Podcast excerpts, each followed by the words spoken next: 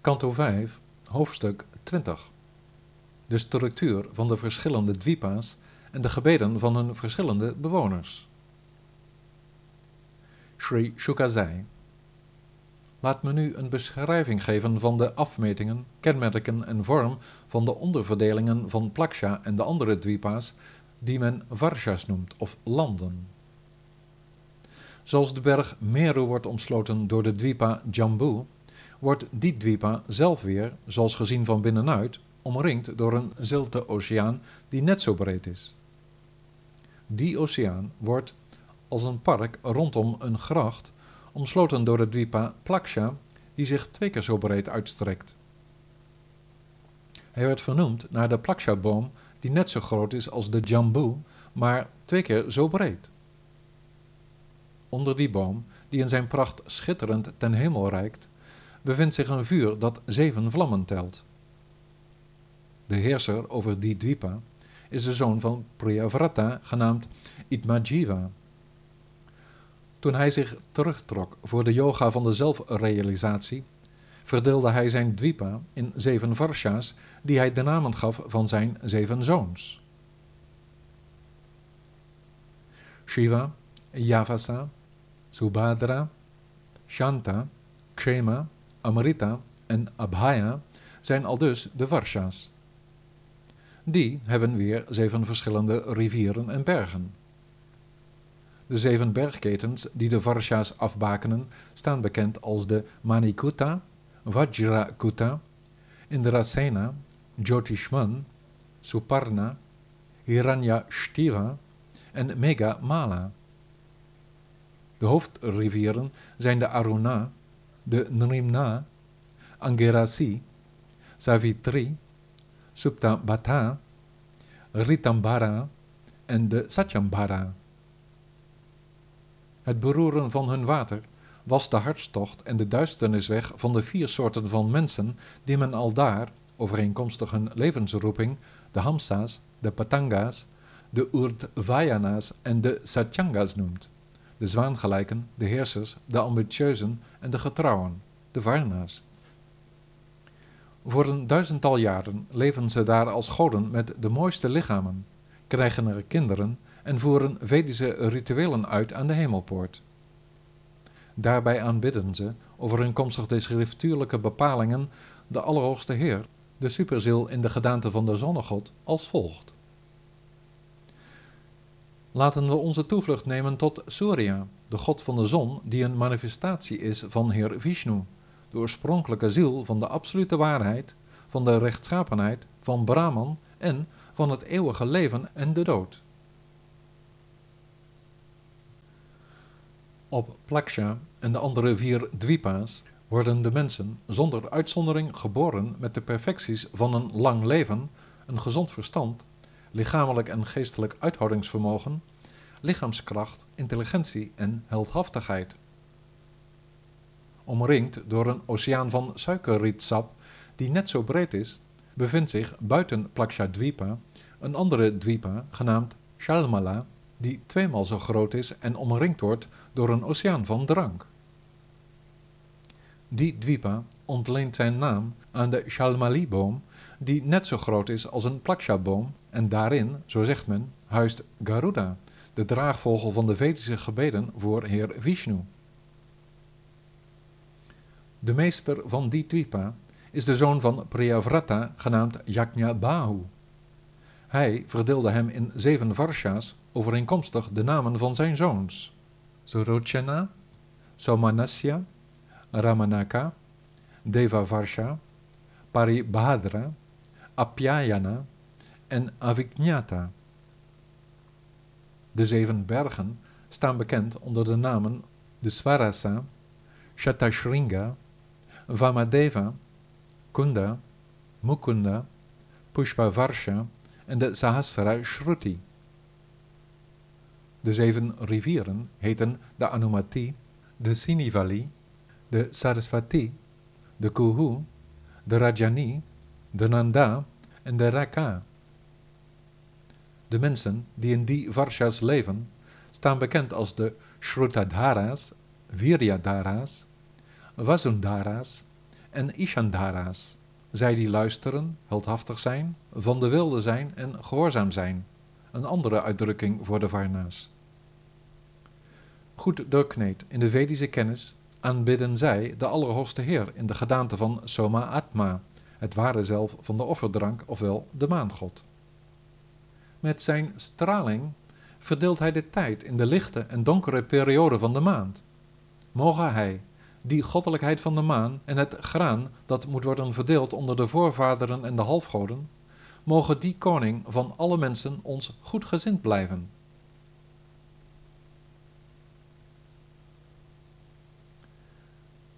Daarop volgend is er buiten die oceaan van drank de Dwipa genaamd Kusha, die, zoals met de Dwipa ervoor, tweemaal zo groot is en omringd wordt door een zee van Ghee, die even breed is. Het Kusha-gras daar geschapen door God gaf die Dwipa zijn naam omdat door de gloed van het jonge ontspruitende gras alle windrichtingen worden verlicht, als was het een ander soort vuur.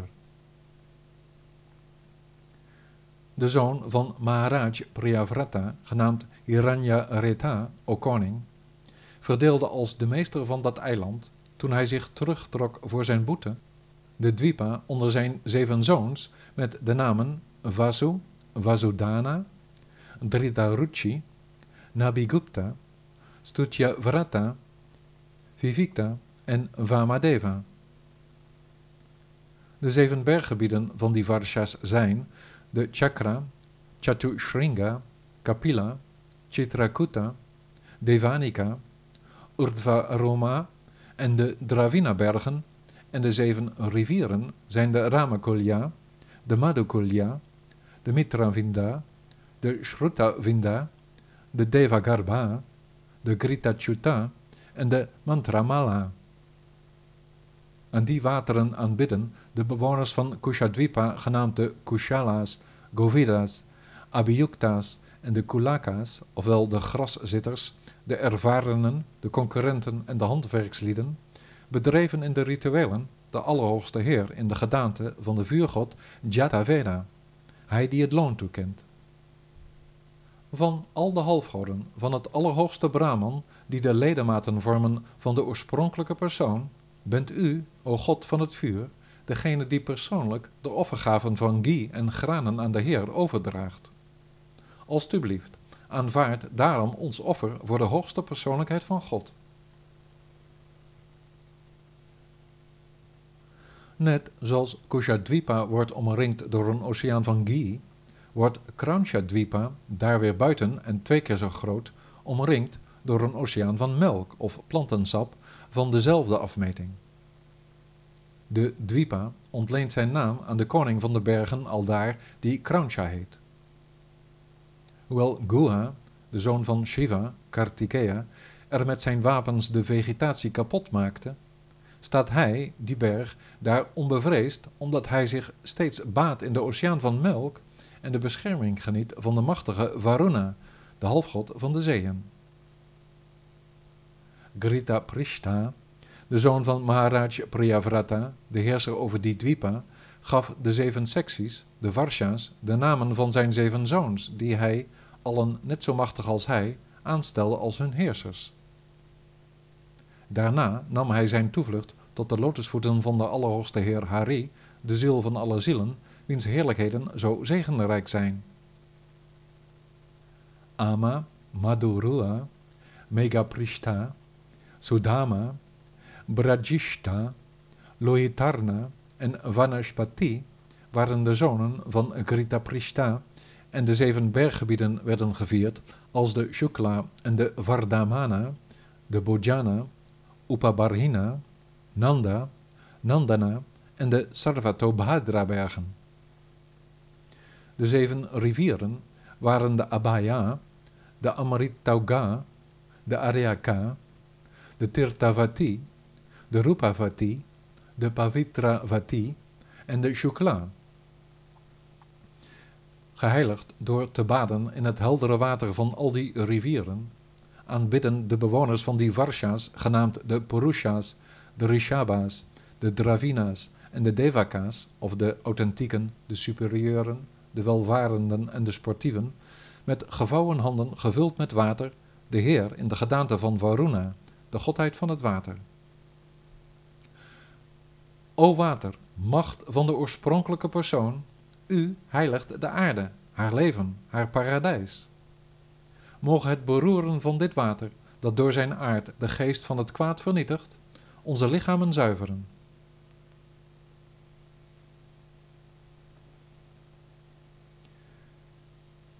Voorbij die melkoceaan bevindt zich de Dwipa Shaka, die 3,2 miljoen yojanas breed is. Hij wordt omringd door een oceaan van wei die even breed is en heeft zijn naam te danken aan een bijzonder geurige vijgenboom die over de hele Dwipa te ruiken is. Een andere zoon van Priyavrata, genaamd Medatiti, is er de heerser. Ook hij verdeelde zijn Dwipa in zeven varsha's, die hij de namen gaf van zijn zeven zonen, Purojava, Manojava, Pavamana, Dumranika, Chitrarepa, Bahurupa en Vishwadara, die hij er aanstelde als hun leiders. Daarna ging hij het woud in om boete te doen met zijn geest verzonken in de oneindigheid van de Allerhoogste Heer. De zeven bergen die de begrenzing vormen van de Varsha's zijn de Ishana, Urushringa, Balabhadra, Shatakesara, Srota, Devapala en de Mahanasa-bergen en de zeven rivieren zijn de Anagha, de Ayurda, de Ubhaya Sprishti, de Aparajita, de Panchapadi, de Sahasra Shruti en de Nijadriti. De mensen van die Varshas, de Rita Vratas, Satya Vratas, Dana Vratas en Anu Vratas, de Varnas van de Godvrezenden, de gezworenen van de waarheid, de verschaffers en de volgzamen, zuiveren zich van hun hartstocht en onwetendheid middels de praktijk van het reguleren van de ademhaling die beheerst wordt door de halfgod Vayu. Verzonken in het bovenzinnelijke aanbidden ze hem als de vertegenwoordiger van de hoogste persoonlijkheid met U, die alle levende wezens binnengaat, bent de ene superziel van binnen, de rechtstreekse heerser die handhaaft middels de functies van de adem. Alsjeblieft, leid ons, daar u over de gehele kosmos heerst. Zo ook is er buiten die oceaan van wij weer een andere dwipa genaamd Pushkara, die twee keer zo groot is als de voorgaande en van buiten wordt omringd door een even zo grote oceaan van zoetwater. Daar bevindt zich een zeer grote lotusbloem die wel honderd miljoen bloembladen van puur goud heeft, die zijn als de vlammen van een laaiend vuur. Die lotus houdt men voor de zetel van de almachtige heer van de lotus, Brahma. Op die dwipa treft men een bergketen aan, genaamd Manasotara, die de scheiding vormt tussen de Varsha's aan de binnenkant en de buitenkant. Hij herbergt, met een afmeting van 10.000 yojanas hoog en breed, in zijn vier richtingen, de woonplaatsen van de vier daar heersende halfgoden, Indra, Yama, Varuna en Soma. Op zijn hoogste punt wordt de berg Meru omkruist door het voertuig van de zonnegod Surya in een baan die, gerekend naar de dagen en nachten van de halfgoden, bestaat uit een heel jaar. De heerser van die dwipa, ook een zoon van Priyavrata met de naam Vitiotra, vernoemde de twee Varshas daar naar zijn twee zoons Ramanaka en Dataki en stelde hen aan als hun heersers toen hij, net zoals zijn andere broers dat deden, zich beperkte tot deugdzame daden om de opperheer te behagen. De mensen van die landen vereren voor de vervulling van hun wensen met rituele handelingen de Allerhoogste Heer in de gedaante van Heer Brahma en bidden het volgende. Iemand die heilig overtuigd is van de ene Allerhoogste, moet in de vorm van goedgunstige handelingen, rituelen, goede daden, van aanbidding zijn voor de verschijning van Hem als Heer Brahma, die vrij van dubbelhartigheid en vreedzaam het Allerhoogste Brahman openbaart. Die Almachtige Heer brengen wij onze eerbetuigingen.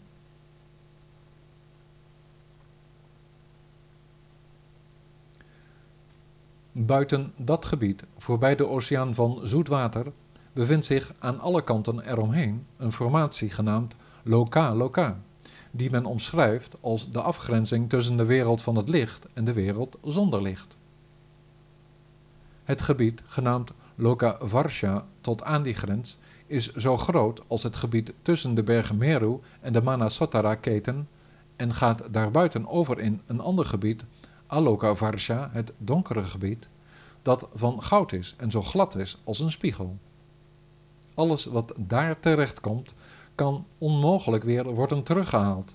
En daarom wordt die plaats gemeden door alle levende wezens. De formatie Loka-Loka, die de buitenste schil van het universum vormt, bevindt zich tussen de gebieden waarvan men spreekt als zijnde bewoond en niet bewoond. Voor de stralen van al de hemellichamen aan deze kant van de zon tot aan die van Druva's doel van bevrijding, het centrum van het universum, is het niet mogelijk om voorbij die buitengrens van de drie werelden te reiken die door de Heer werd geschapen. De geleerden, die de posities, kenmerken en situaties onderzochten van de verschillende werelden, de planeten en sterren, becijferden dat het gebied tussen het centrum en de buitenste lokaal-lokaal begrenzing van het universum zo'n half biljoen yojana's beslaat, een kwart van de diameter van het uitspansel. In de vier windrichtingen zijn bovenop die begrenzing door de bron van het zelf, die de geestelijk leraar van het hele universum is, door Brahma, de vier Gajapatis, de beste van de olifanten, Rishaba, Pushkarachuda, Vamana en Aparajita opgesteld om te zorgen voor de stabiliteit van de verschillende leefwerelden in het universum.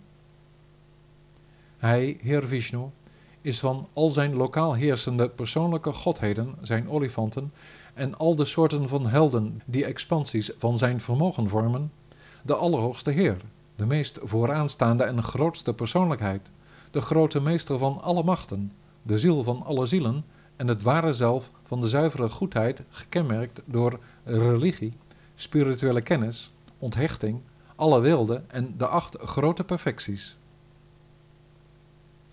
Uitgerust met de verschillende wapens die hij omhoog houdt met zijn krachtige armen en omringd door Vishwakshena en andere vertegenwoordigers en uitmuntende metgezellen, manifesteert hij, voor het heil van alle werelden, zijn gedaante aan alle zijden van die grootste van alle bergen. Enkel en alleen maar om het leven te handhaven in de verschillende werelden die hij ontwikkelde op basis van zijn uitwendig vermogen, neemt de hoogste persoonlijkheid voor de duur van een kalpa deze verschijning aan. Over het gebied, voorbij het beschreven onbewoonbare donkere gebied Alokavarsha, dat zich zo breed uitstrekt buiten Lokaloka als wat zich er binnen bevindt, beweert men dat het de bestemming vormt voor hen die vrij van alle smetten het pad van de Heer van de Yoga bewandelen.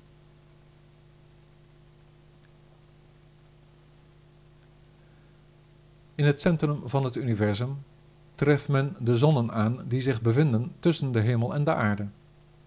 Die zonnige bol in het midden telt een kwart miljard sterren.